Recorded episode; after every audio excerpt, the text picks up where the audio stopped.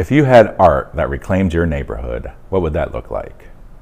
This question will be asked of young residents from Grand Rapids Southeast and Southwest sides as part of a new anti-racist project bringing large-scale art murals and minority-led programming to the city's 49507 neighborhood.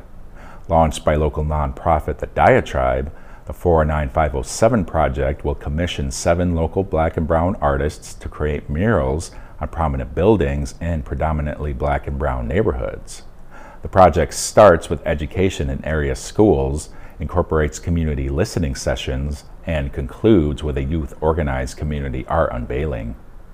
Through the 49507 project, the Diatribe aims to supplant this narrative with themes of resilience, beauty, and empowerment. Black and brown muralists participating in the 49507 project will ask participating students from Ottawa Hills High School what their neighborhoods, reclaimed through art, would look like. Responses will then be used towards the end of the project to create life-size murals throughout the 49507 zip code, which generally spans from Franklin Street to 28th Street east of US 131 and west of Plymouth Avenue. With the support of Garfield Park Neighborhoods Association and Grand Rapids area black businesses, the Diatribe has already assembled more than 100 black and brown community stakeholders to attend organic listening sessions for the project. Stakeholders range from business owners to nonprofit professionals, community advocates, pastors, elders, parents, and artists.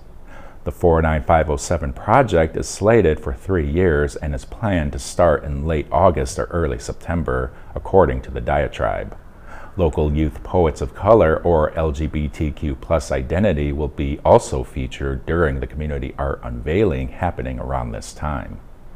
More details about the 49507 project, including its participating artists, businesses, and stakeholders, are available at thediatribe.org the 49507 project. Check out this article and more on the Rapidian's homepage and to get started as a community reporter by visiting therapidian.org slash write. This video is supported by the Michigan Council for Arts and Cultural Affairs, the Lowell Arts Center, and the National Endowment for the Arts.